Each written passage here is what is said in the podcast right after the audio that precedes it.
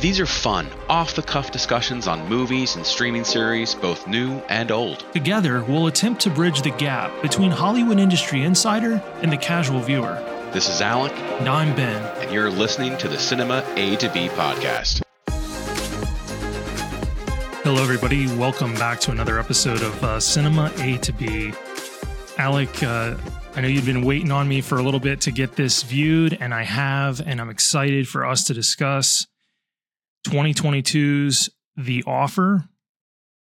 Uh, the temptation would be to call it season one, but there is only one season. There will only be one season. So let's just call this a the miniseries. This is based on Albert S. Ruddy's real-life experiences making The Godfather. You recommended that I go ahead and watch this, and so I'm going to kick it over to you on what your your impressions of this series are. So I'm going to tell you right now, I absolutely love this show. And almost any other year this show comes out, it's my favorite T V show of the entire year. But it just so happened to come out the same year as a Star Wars show called Andor, which is awesome. And we've already talked about it, so I'm not going to delve into how much I love that film or that film, that T V show. But The Offer, they did a lot of things right. I think, you know, it's a story being told. We already know what the conclusions are going to be. We already know what happens and how it get made, gets made. But yet somehow, through good dialogue, through good storytelling, through just some good shots and, you know, how they set things up, they made the journey interesting. You know, and even got me not, obviously not, you know, wondering whether or not such and such got, you know, casted or they got such and such space, but more of just like it brought me along and gave me those moments of tension when I already knew the outcome, you know. And so that's, to me, that's the sign of a really good film or T V show or just a good developed media project of something that can, even if I know the outcome, I'm going to still be engaged. And I'm going to tell you right now, my I like Miles Teller a lot, and I've seen, you know, he's been in a lot of good stuff. I loved him in Whiplash. You know, he was fun in Top Gun Maverick, you know, um, and the upcoming Top Gun Goose, you know, that you've uh, so, so named. But I'm going to tell you, this is my favorite role of his. Hands down, uh, my favorite role of, of Miles Teller is the, playing Albert S. Ruddy. But the cast of characters, the actors they got to play them, it's just enjoyable. Now, I am going to preface this. I do have a soft spot for enjoying T V shows or movies about the making of T V shows and movies. Obviously, having, you know, been in the industry and been on multiple sets and gone through the process of casting and, you know, working behind the scenes and those kind of things, I can have a better appreciation for some of this. And I'm sure you'd have the same way. So there could be some of that enjoyment is just some like that nostalgia or that feeling of like, oh, I've, you know, I've been in a similar moment or I've had some of these ex- same experiences. But I want to tell you, I think everyone I've re- recommended this to who's seen it has enjoyed it. So I'm glad you enjoyed it. I was really hoping that you would uh, like it because I think it's just phenomenal. But I'm going to stop because I can continue to talk about this, and I'll let you weigh in a little bit on your thoughts. Yeah, I, I had a smile on my face the entire time I was watching this. Um, Hollywood loves its own history. It's it's mm. it's basically in love with itself. The irony is you don't really get a lot of this. Like you would think, as much as Hollywood loves its its own history, and it really does, that you would see more of these, these kinds of behind the scenes, you know, the, the challenges. You really don't. This, this thing is pretty unique in that regard. You know, it does have something in common with Andor that you mentioned, which is that we know where things end, mm-hmm. but yet they make it so compelling to see the, the ups and downs of trying to get this movie made. And I had no idea.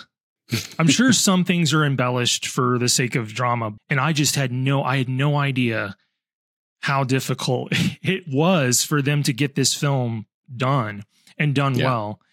And we've talked about it on the podcast a ton, how hard filmmaking is, like how hard it is to just make a full length feature film and get it done and get it out there, let alone for it to be good.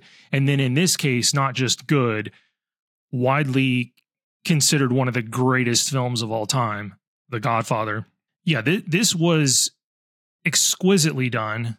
I don't really know where I want to start as far as the kind of the things we usually talk about on a series. Um, the things that jump out at me are performance.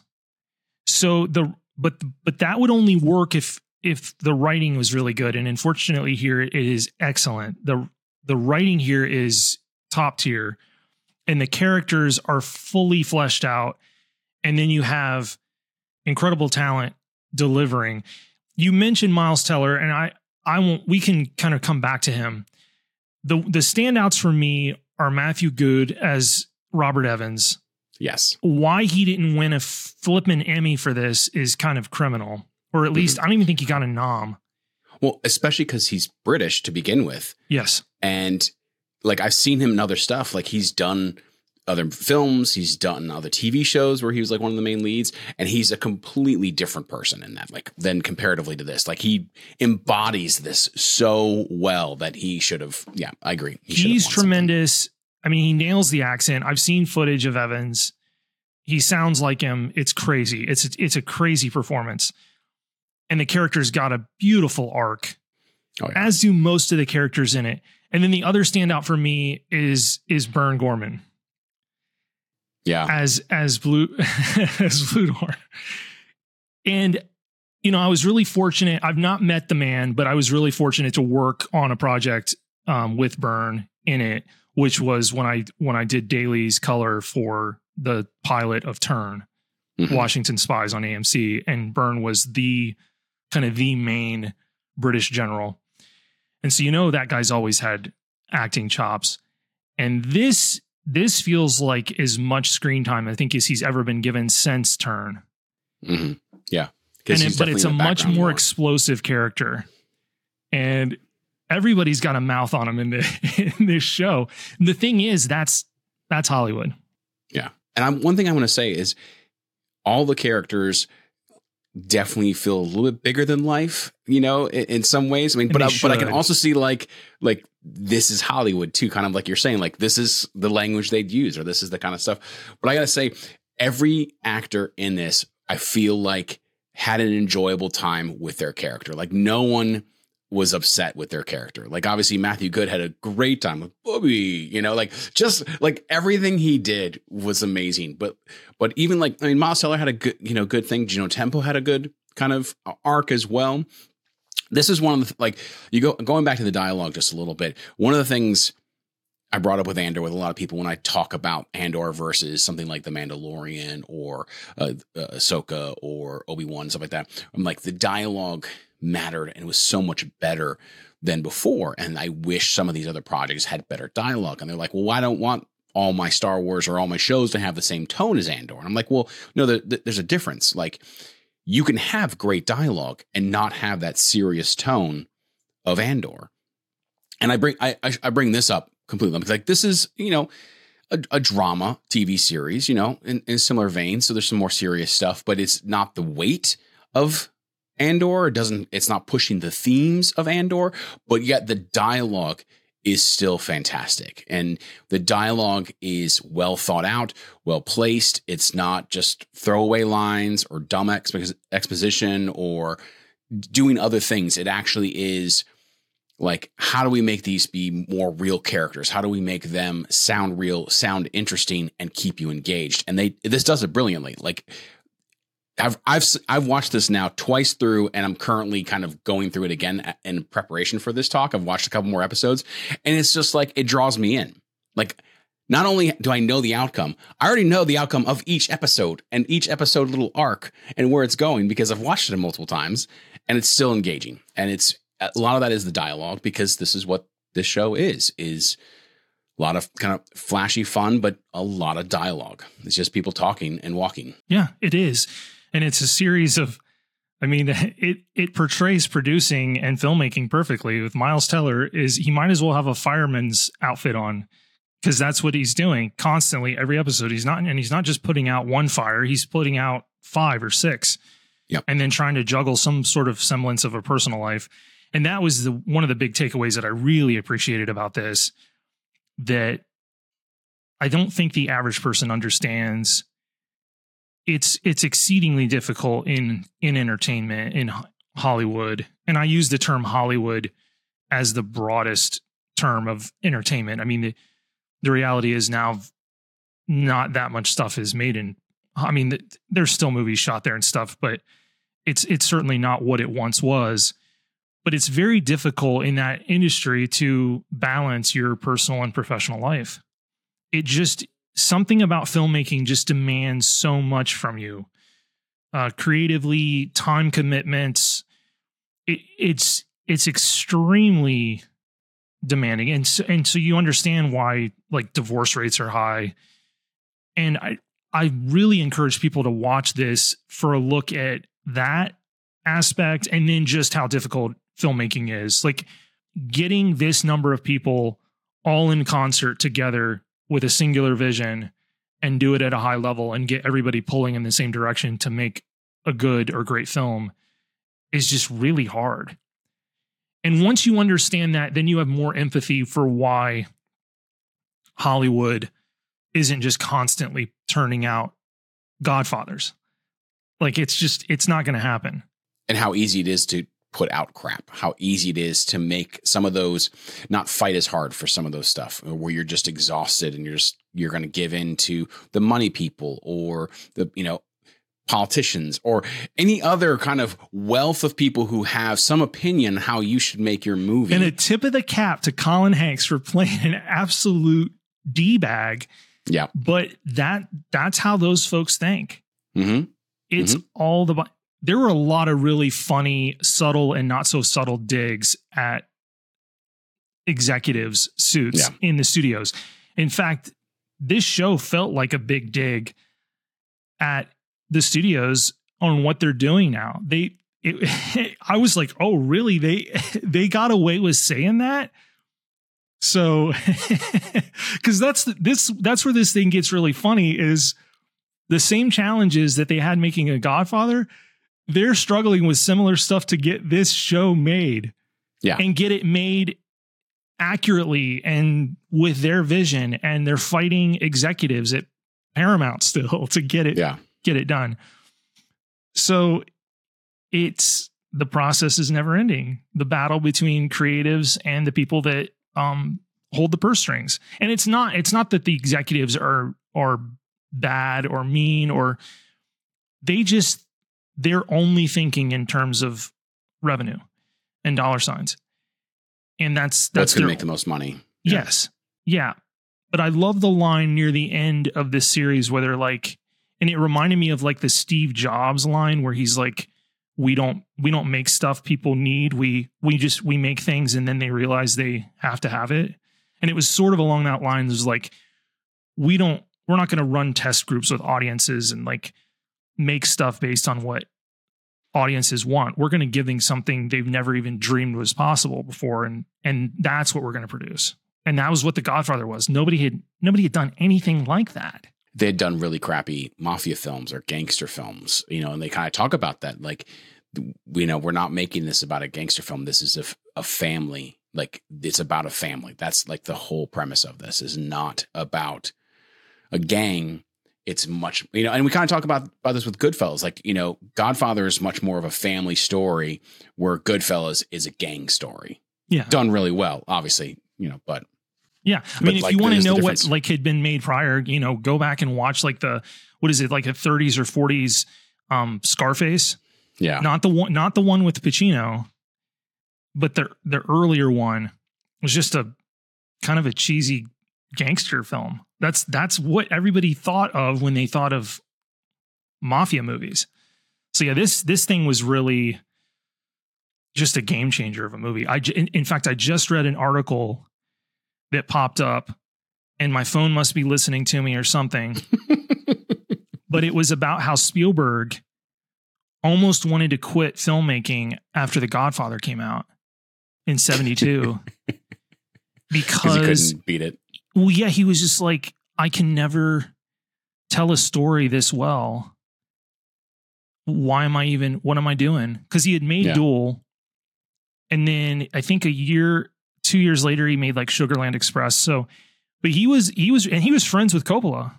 Mm-hmm. Like oh, yeah, they him, were all part of the yeah, him, Coppola, Lucas. Lucas um, mm-hmm. There's several others that I'm that I'm not able to name off the top of my head. But Zoetrope yeah, Studios or something mm-hmm, like that is like yeah. what they all kind of made together. Yeah. Oh, Scorsese was in that group. Yeah. And they all they all helped each other out. It was a really wonderful time. But yeah, he was like so discouraged that Coppola had come out the gate with this. Now, luckily, he stuck to his guns, and then he does Jaws, and the rest is history. Yeah. But uh, Coppola was the first one of that group to like really strike it hot.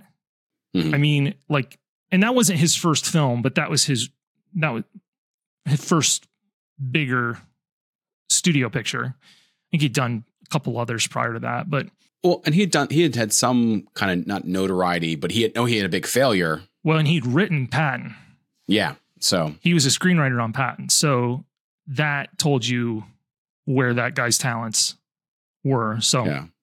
So fun little fact, since we're, we've talked, we've mentioned his name real quick. So two things, uh, George Lucas. So one of the reasons why um, Francis did The Godfather or kind of signed on was because they had just done T H X eleven thirty-eight, which bombed big time. And so like they were in debt and had to go bankrupt. And so George Lucas was like pushing them like, like, hey, Francis, go do this. Go make some money. We, we need some money to pay our debts. Or like and that that's, was that's the, the story. And that was the Robert yeah. Duvall connection too. Yeah, exactly. From T H X.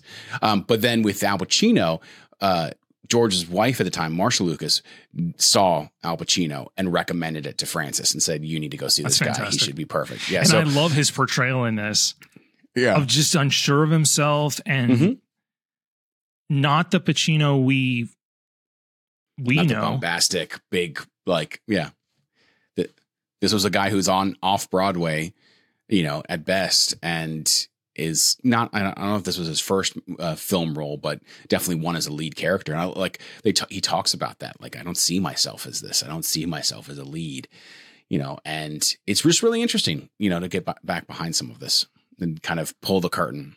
Yeah. And, and I should mention that, you know, I, I gave Matthew and Byrne a lot of credit, but Fogler's tremendous as Coppola, the neurotic, by the way, if I were ever a film director, that's exactly what I would look like. Like just constantly freaking out. Like I have to have this. If I don't have this shade of yellow, then I can't have my painting won't be. I, that totally resonated with me because I'd heard about that before. That Coppola is just totally neurotic. I yeah. mean, heck, Apocalypse Now about killed him. Mm-hmm. You know, he has a heart attack. Sheen has a heart attack. They should do. They should do another one of these about the making of Apocalypse yeah. Now, and just have Fogler play Coppola in it again, and have it be this like spinoff. I that would be. I would watch it. I, yeah, I think it'd be great. So, because so. what, what is it Coppola famously said? My my movie, this movie's not about Vietnam. It is Vietnam. And I think half uh, of that was to do with the dreadful filming experience. Mm-hmm. Yeah, I mean, they had a terrible time just getting everything with the problems. Uh, the other person is um, Giovanna Ribisi as uh, Columbo. As, uh, Joe Colombo. Mm-hmm. Yeah. Yeah. I, I really like him just in general. I think he's fantastic. I mean, he's always kind of been nipping at the edges of things. Like, obviously, you know, he's in Avatar. He was in Friends. He was in a b- bunch of different stuff, but he's never, I think this is a lot, lot more screen time than he's gotten. And, and like, he was, he's in a show on Amazon Prime that I forget the name of right off the top of my um, head where he plays like a con artist. Um, and I really liked it. Oh, is it like Sneaky Pete or something like that? Sneaky Pete. Yeah. Yeah. I mean, he's fan- I've not he's watched fantastic. That, but I'm sure it's, it's good. good. It's good. Yeah. He never, um, he, Hollywood never really tried to make him the leading man.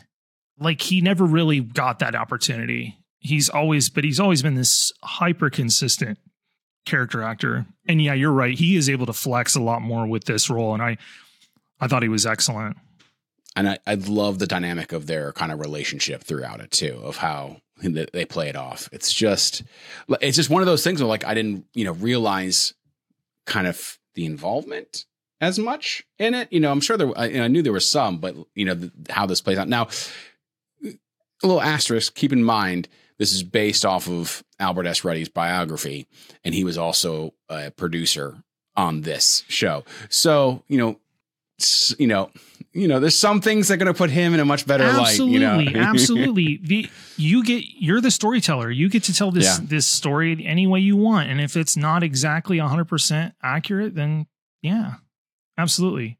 Oh, and I love, I love the, I recognized him right away. I was, oh, it's, that's Ferrigno. That's great. Oh, that's Ferrigno. Yeah, of course. yeah. I was like, this is good. This is good. Oh, yeah. Oh, it's, there's like, it's such a stacked cast. It's such a great, enjoyable film uh, to watch too. And we have a oh, Band of Brothers. Uh, Frank, the guy plays Frank Sinatra. It's in Band, Band of Brothers. Yeah, absolutely. Um, well, obviously Colin Hanks obviously is at, in Band of Brothers as well. So you got a couple of those. Frank John Hughes. Okay. And he was in uh, Catch Me If You Can as well with yes. Tom mm-hmm. Hanks. He's yeah. been in some other stuff. Yeah. Um, I, I just looked it up. So this is not my memory, but the guy that plays Caesar is this actor mm-hmm. named Jake Cannavale. Mm-hmm. It's, it's Bob. It's his dad is Bobby that played in Boardwalk Empire. Really? Yeah. That's his father. Oh, did not know that. And he, Jake, Jake was great. Yeah. He I was. really liked the Caesar character a lot. I was like, I would watch a show just about like whatever Caesar was up to, because you, you didn't get like an update in the the end credit text no. in the post log of like Caesar went on to, you know, have his own family. Yeah. Or he was shot seventeen times. Right. Exactly. The next year. Yeah. Yeah. Again, I mean, a little probably not nostalgic is not the right word, obviously, but but a little bit just to kind of enjoy this for those aspects of how like how difficult it is to make a movie, all the processes behind it, j- kind of like peeling that curtain just a little bit to kind of see how the sausage is made. And I just, I love this stuff. I, I really do. Yeah, I do um, too. Yeah. And I just, I had no idea the level of involvement from the New York mob in mm-hmm. both yeah. restricting and then ultimately greenlighting the film.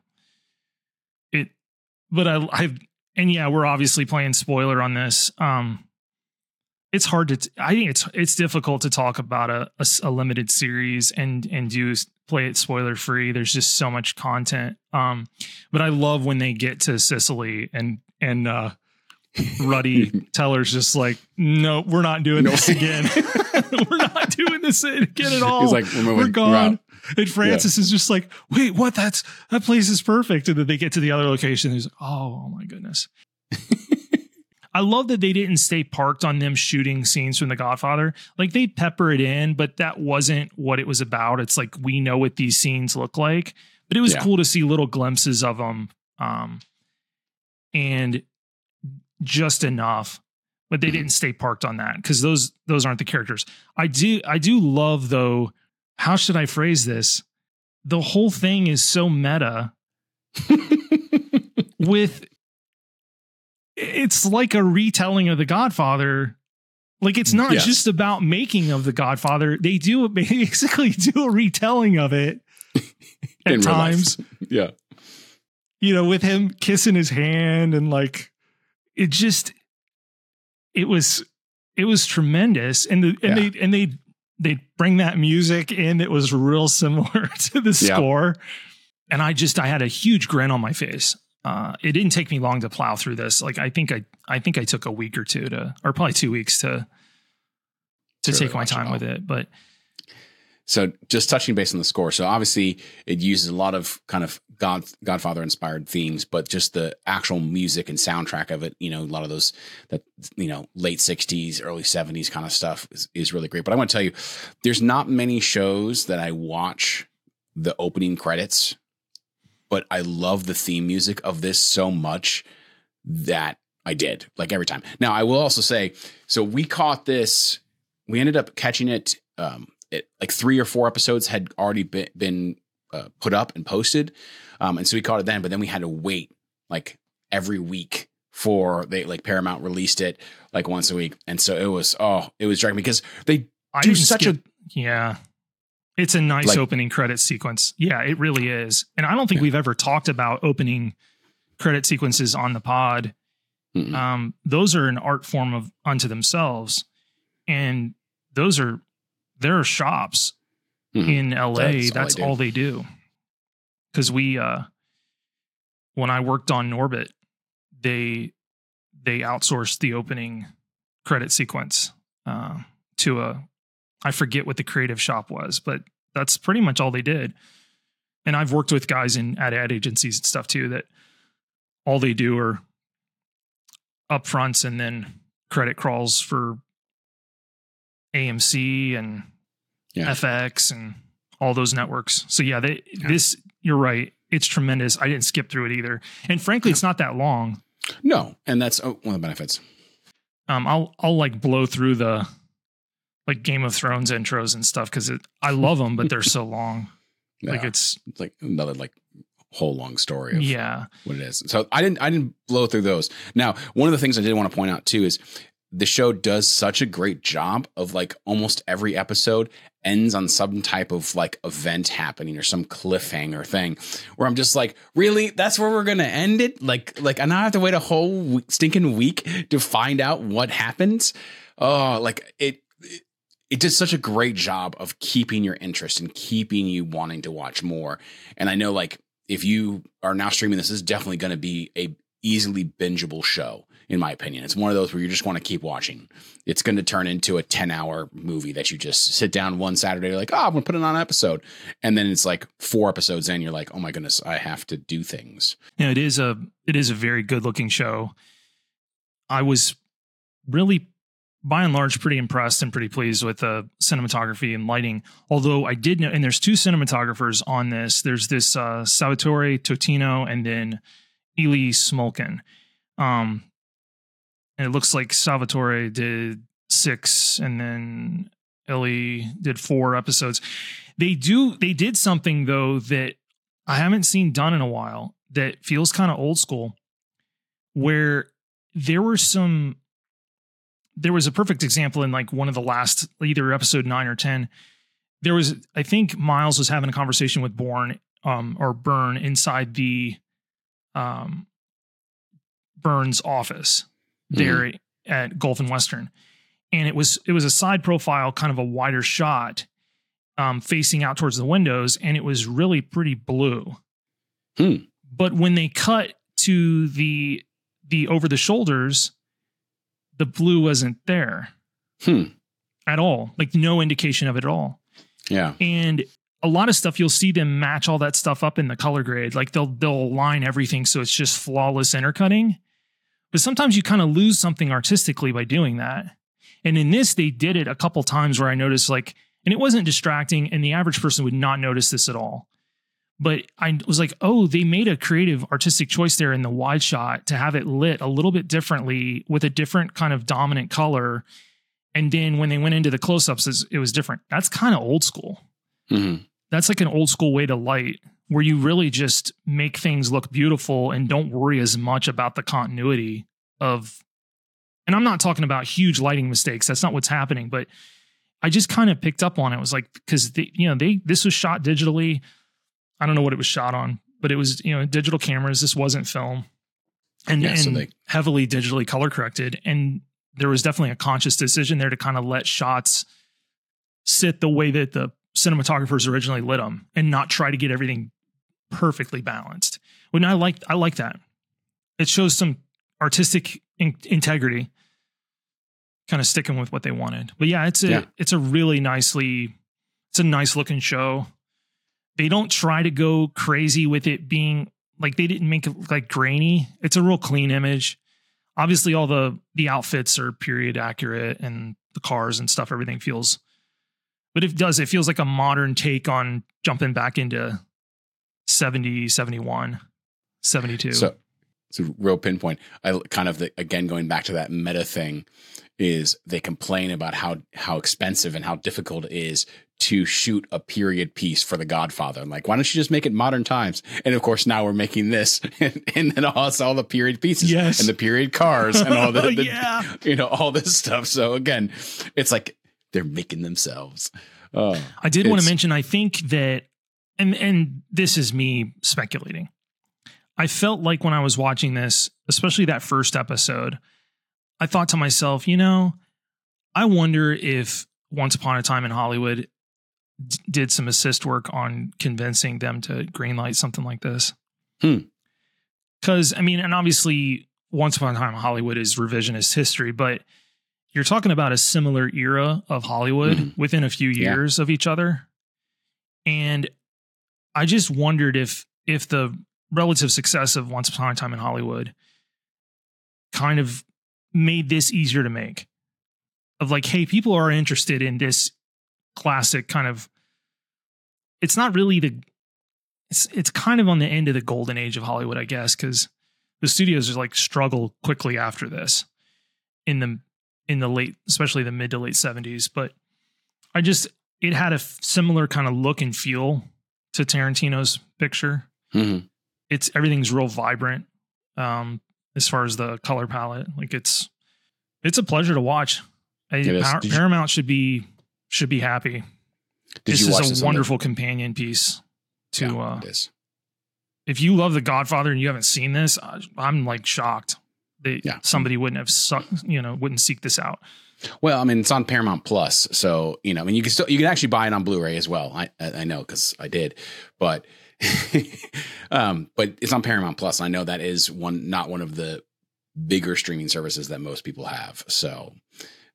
It's worth it. Like get this, get the seven day free trial. There was also a couple other things like it did Halo trash. Um, it was okay. It was not, you know, we'll, we'll talk about that different thing. Anyways. Nah. Uh, no, we probably won't talk about it, but you know, hey, you know, what? We'll anyways, going, changing topics or changing things. Paramount Plus, go see it. It, it the show. It's great. But I also love that Paramount took the time to kind of reinterest people in their backlog of movies and say, hey, if you haven't seen Rosemary's Baby, if you haven't seen Love Story, if you haven't seen Chinatown, like these are all great films that you should go see. It's like, yeah. they, you know, that, like I understand why. I mean, like, again, that's what the studio is talking about. This is the, you know, not the golden age of Paramount, but, but pretty close of a, where a lot of their huge hits and a lot of their greatest movies came out. I mean, they won Oscars and, you know, they did re- really good stuff. And so he pushed that like, but it did f- not felt heavy handed. It felt a part of it, but it was also like, I could be like, Hmm, okay. I see what you're doing here. This is the third time we've talked about Chinatown. Okay. Right. Yeah. This is right. in the, yeah. Yeah. This okay, is the fiftieth I, mention of Love Story. Yeah. Maybe I should go see it again. All right, cool. Thanks. We'll be. Thanks. We'll be. Uh, it, again, Matthew Goode, if you're listening to this, man, phenomenal job. You stole every scene you're in. I haven't had this much fun watching a television show. Well, I mean, in a, for a couple of years, but yeah, like there's been a couple, there's some been really good T V that's come out lately, but this one easily gets in my top five of television shows for the p- past five, ten years, hands down. One of those, like, I mean, so much so that I bought the show because I wanted it and I didn't want to have to worry about Paramount Plus taking it down, you know, or something like that. So I can w- watch it whenever I want to. Yeah. And we could we could have a whole conversation on that, on that. You don't, just because it's on a streaming service right now doesn't mean it's going to be there tomorrow, even if it's part of their library. It's yeah, we're be- we're, we're definitely best big proponents of uh, physical media on the podcast, even though my I freely admit I've fallen into the same trap of like not buying as much stuff as I used to. And I'm kind of course correcting here and there on some of that. But yeah, if you haven't seen The Offer and you're still interested, even after we've kind of spoiled some things, which we not that much because the, the ebbs and flows of what happens, there's some big moments we didn't even discuss. So I would encourage anybody to watch this. In fact, I, I'm pretty confident I'm going to have Gwen watch this because I want to watch it. I want to go through it again. And I think she'd really enjoy it because she likes um, nonfiction. Mm-hmm. And I Laura think she's really seen The Godfather it. maybe once. Um, so maybe maybe I've got to do a viewing of The Godfather with her. And then this, you know, which is like, what, thirteen hours of... of uh, yeah. yeah, probably not going to happen. But, well, I think that wraps oh. it up. It does. On The Offer. It, it definitely watch it. All right, man. We're going to sign right. sign off on this, and we will uh, we'll be back next week with a new episode. Thanks, everybody.